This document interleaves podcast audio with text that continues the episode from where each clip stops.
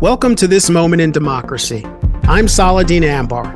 This episode was recorded on October 16, 2023. In today's episode, we explore how film and popular culture contribute to shaping our political culture. The Barbenheimer phenomenon has ignited yet another contentious debate between Democrats and Republicans, liberals and conservatives, even as both films contributed to astounding box office exploits. Joining us to speak about the Barbenheimer phenomenon is Louis Abramson, Lilly Goren, and Joanna Weiss. Dr. Abramson is an astrophysicist and community organizer in Hollywood. He earned his PhD from the University of Chicago in 2015 and was elected to the Central Hollywood Neighborhood Council in 2019, where he chaired its homelessness committee until 2023. In addition to his council role, Louis actively serves on the boards of several nonprofits committing to ending homelessness in Los Angeles. His extensive experience supporting the vulnerable members of his community catalyzed his state assembly candidacy in 2022 to represent Central LA, as well as the cities of Santa Monica, Beverly Hills, and West Hollywood. Lilly J. Goren is professor of political science at Carroll University in Waukesha, Wisconsin. Dr. Goren's research integrates popular culture and literature as a means to understanding politics.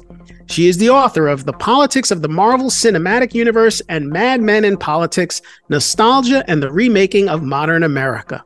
Finally, we have with us Joanna Weiss. Joanna is executive director of the AI Literacy Lab at Northeastern University, a project to connect journalists and technologists. She is a contributing writer at Politico magazine and a former columnist, television critic, and political reporter at the Boston Globe. She is also the author of this summer's Politico article, what Barbie says about the gender wars. Louis, Lilly, and Joanna, welcome to this moment in democracy. Thanks for having us. Thanks, Dean. Thank you. It's it's great to see you all here. Uh, much appreciated. Uh, why don't I begin with a first question to Lilly, if you can get us going here. How and why did this Barbenheimer moment happen? You write about politics and film for a living.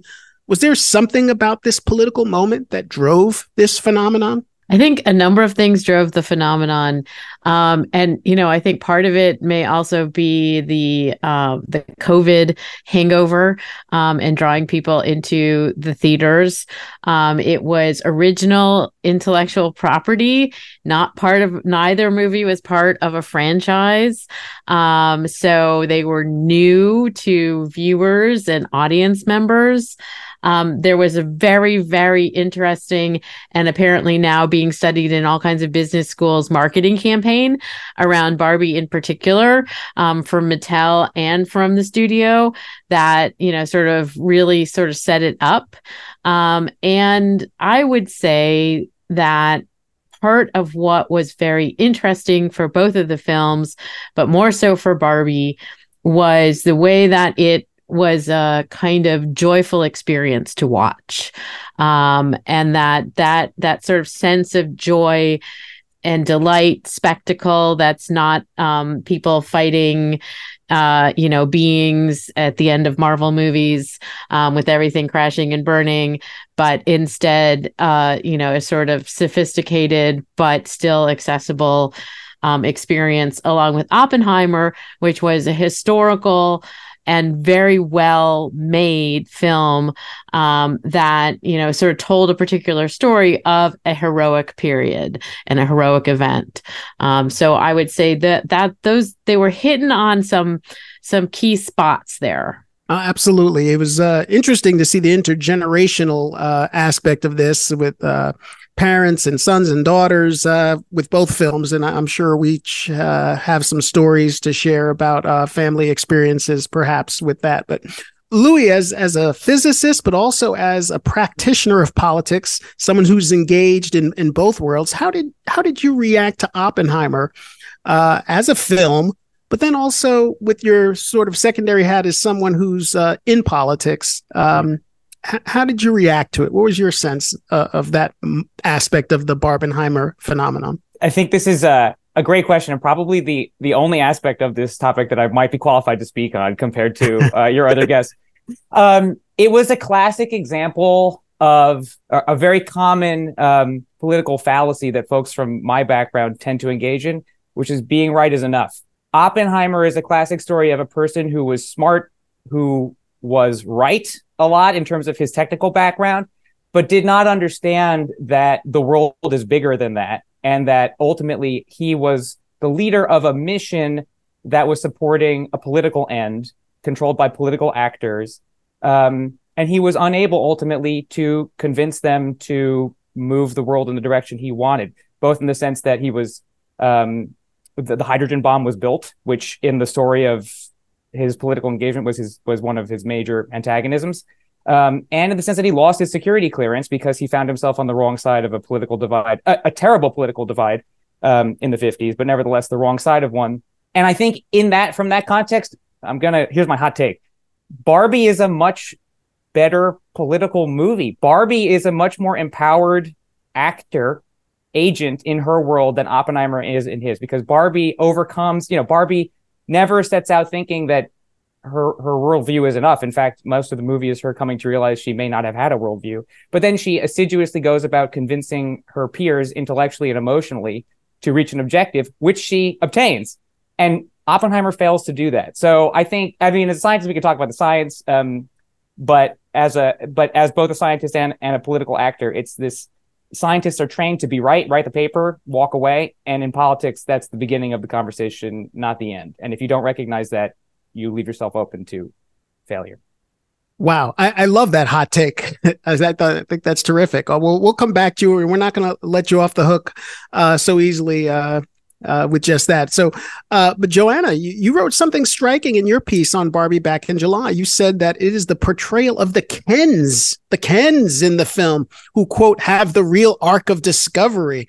Uh, what drew you to the Kens, and why do you suppose the film has become such a focal point of debate uh, in recent weeks? Yeah, I think both of these movies, you know, no movie is ever made outside of its time and no movie is written outside the context of its time. So with Oppenheimer, for instance, part of the context and part of the story was this question of how much the government and how much the population trusts scientists, right? Out, out of COVID, everyone was concerned about, are we trusting science? What's the role of science in society? So that was sort of the backdrop to Oppenheimer and the backdrop to Barbie was a couple of things. One where the, this question we're all, I think, collectively asking about the limitations of feminism. How far does the the does the idea of women being able to do it all how, how does that kind of uh, rub up or, or bump up against reality and what are the failures of the the system we've constructed for ourselves for women and then in terms of men if you look at the political landscape, there is right now a resurgence in talk on the right, especially about masculinity and this kind of return to this very masculine posture. You see it in politicians like Josh Hawley, who came out with a book over the summer, the Missouri senator, about masculinity. There's a lot of there, there and, and there are a fair amount of books and podcasts that are kind of telling men to go back and be men and take back the economy for themselves. And so Barbie lands in this soup of what are women and what are men and, and how are we supposed to relate to each other. And part of the masculinity conversation, I think, has to do with a little bit of a backlash where if, as women become more empowered in society, as they take on more roles, as they take on more public leadership, what happens to men and where do men fit in and where do men fit into the economy as the economy is changing? So i think the movie just landed at a place of anxiety and the kens were expressing that anxiety sometimes by dancing and sometimes by fighting on the beach. Yes uh, to use beach as a noun and a verb i, I was uh, beach is his job. yeah i was awestruck by that to be sure.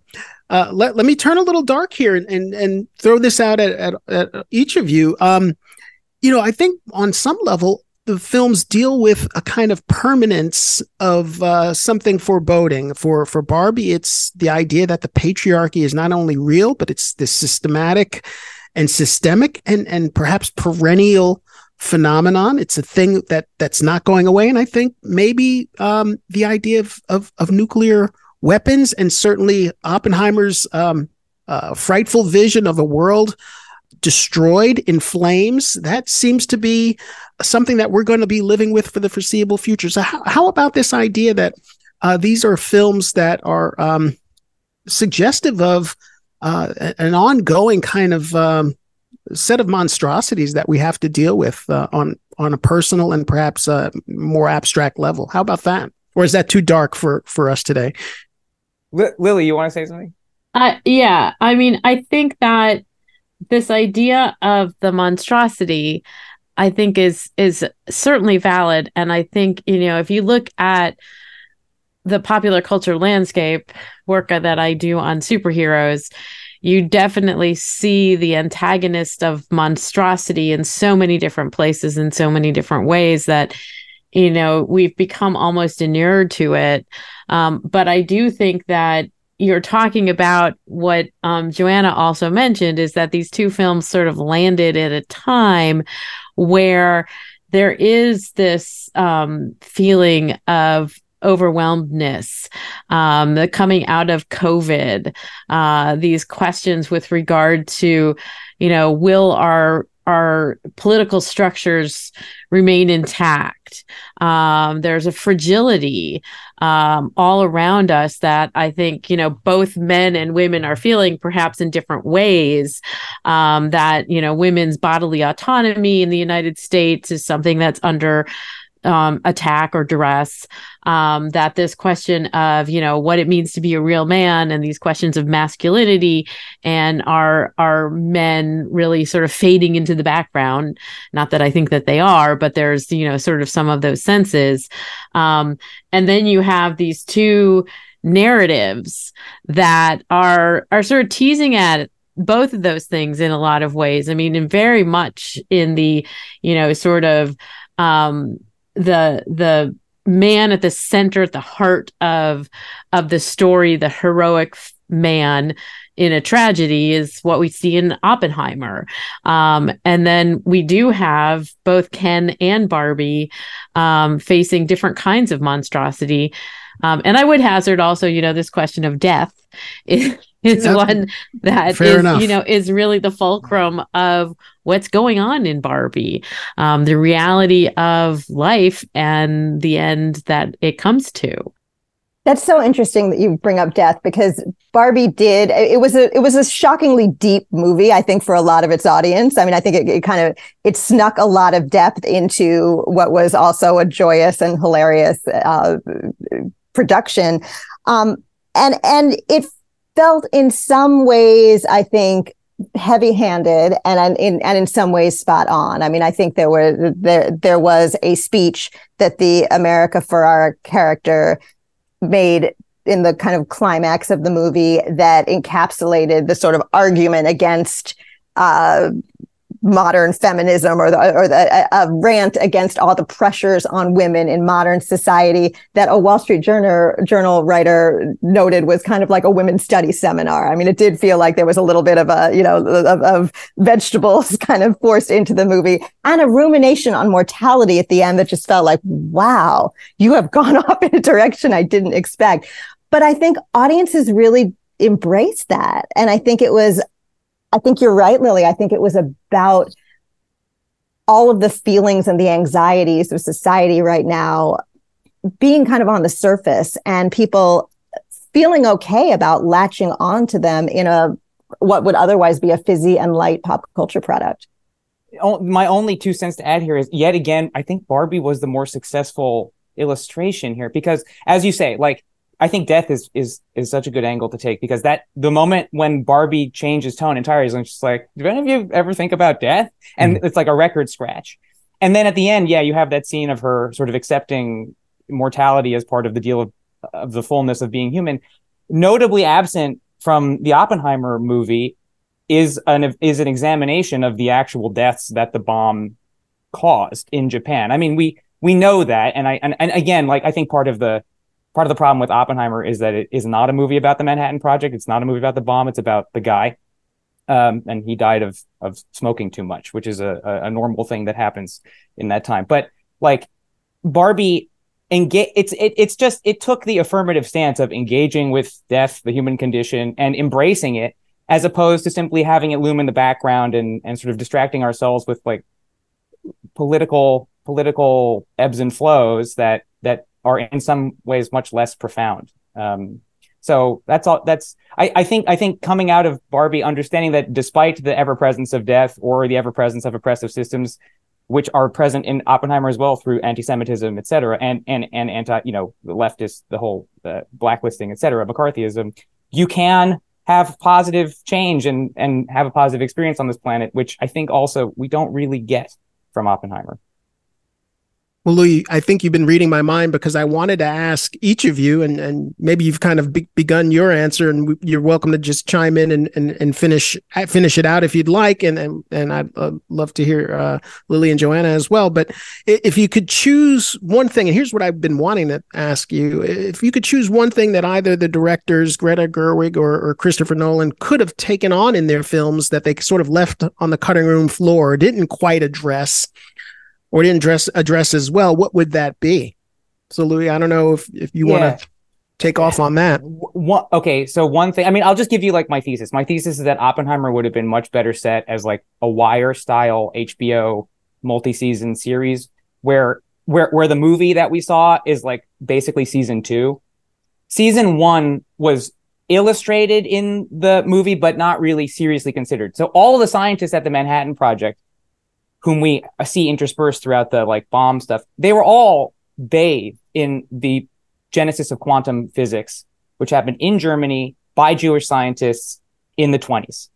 And that context is so important to everything that follows. It's important in understanding why Oppenheimer says, you know, America's best weapon in this fight is anti-Semitism, because all of those folks who were doing the the theory were ejected from the the state that we that became our enemy that in- incredible like cultural and intellectual uh, crosstalk, which which cemented the skill set that ended up being in America to build the bomb, was not discussed. And coincidentally to that, like a side story that would have to be told there is about the intra-group ethnic differences amongst the participants. There's only one scene that illustrates that while Oppenheimer was Jewish, he was not the same kind of Jew as a lot of the other folks. When it's when I. I. Rabi, who was Polish and therefore very, very much different t- uh, class of Jew than Oppenheimer, who was German, offers him the, the orange. And I think he's, he says, he says like Essen in Yiddish or something. And Oppenheimer doesn't understand him. He's like, you don't even speak Yiddish. Right. Those Oppenheimer's like that, that contributes to something about Oppenheimer that made him other, that set him apart from the American so, a, a, a, significant bulk of the American physics Jewish community, which is Lower East Side Jews. He's an Upper West Side Jew. Uh, that was not touched on, and I think could have done more to humanize the character and also bring richness to to to the context. And then I think just to put a button on this, season three would have to be about the hydrogen bomb. The fact that Edward Teller, who ultimately stabs Oppenheimer in the back, ends up winning. We do the H bomb, we build the H bomb. The Cold War was about the H bomb, not the atomic bomb. And in order to build that, we had to invent the computer, we had to invent modern digital infrastructure. And really, the history of the world starts, in some sense, after Oppenheimer leaves the scene. And we didn't get that. Well, that, that's a fascinating tape. One, frankly, I have not heard. Um, and so, yeah, you, you've given me a lot to chew on, I think, uh, uh, with that. So, uh, much appreciated. Uh, I'm glad I asked that question. Um, Lilly, how about you? Anything you uh, feel either film, uh, any either director maybe uh, would have been better served to uh, focus a little bit more attention on, or you feel like they got it pretty much right? How, any anything stick out at you? Well, um, one of the things that sticks out at me in terms of Oppenheimer, and and certainly not in terms of um, Louis' really interesting sort of uh, parts that I would have loved to have seen, as you say, in a kind of ser- serialized way over a couple more episodes, is the lack of women in the movie, and it's really fascinating in comparison to Barbie, um, where that you know that question looms large, like where are the women in in the science, where are the women in the story, and what work are the few women in the story in Oppenheimer actually doing in that film, which is mostly just support supporting the men. Um, and and so there's that dimension to the film itself. Um, and these are the kind of films that Christopher Nolan usually makes. Um, and and so that's just that's that's one thing that I would I would say in terms of Oppenheimer, um, but certainly not nearly as sophisticated as as Louis' um, suggestions. But I would also say, with regard to Barbie, that as as Joanna pointed out, there there did seem to be kind of this shoehorning of explication about you know sort of the problems for women. Um and that could have potentially been massaged in a little bit less women's studies seminar way um i think. Um and the other the other issue that i would uh, you know you can't do everything in a two and a half hour movie that's about barbies. Um but sort of more on capitalism on some level. Um, and and you know sort of Ruth Handler's role and you know some of the the problems she faced. Um those are just some suggestions but i think greta gerwig made a pretty pretty well done film. On capitalism that's so interesting. And that i think is the that represents the the needle that Greta Gerwig had to thread because this yeah. was, as you know, a Mattel sanctioned movie. Mattel, I think, made a brilliant brilliant choice to make this movie and to allow the movie to make fun of Mattel in the gentlest way. I mean, you know, and and and that inoculated Mattel, you know, being the sponsor of this movie and allowing itself to look a little bit foolish inoculated itself from a lot of deeper criticism. So I think that's a really great point. The one other thing, and I enjoyed the Barbie movie very much, so I hate to sit here and, and criticize it, but the the the one other thing that I think Greta Gerwig maybe copped out on and her co-writer um, Noah Baumbach was I think they copped out on on a really deep uh, consideration of what happens to Ken next, because again, Ken's arc is fun and also illuminating. He leaves Barbie Land and his beach job and he goes into the real world. He discovers there's this thing called the patriarchy. He thinks it sounds fantastic. He's going to bring it back to Barbie Land and he's going to turn it into Kendom and he does all of the performative masculine things that you can sort of mock. And in the end, when when the Barbies get together and defeat the Kens, Ken just kind of gives up. He just says, "Ah, you know what? It was really hard to lead, so I'm not going to do it." And I in the real world, I don't see a lot of people willingly giving up power, which is why we're in this position that we're in. So I think um, I think I think the film stated the problem and then stopped short of really examining what the solution might be. Yeah, I would agree with that too for sure. I, if I can chime in and agree as well, I, I, I think so. Um, you know, I saw Oppenheimer with uh, two of my children, my sons actually, and I, I was struck at how uh, it kept the attention at nearly three hours uh, of two 16 year old boys. Um, I, I, was fascinated by that, but I was also struck by how one of my sons um, texted me about Barbie and, and, and was intrigued uh, for, uh, in a number of directions about that film.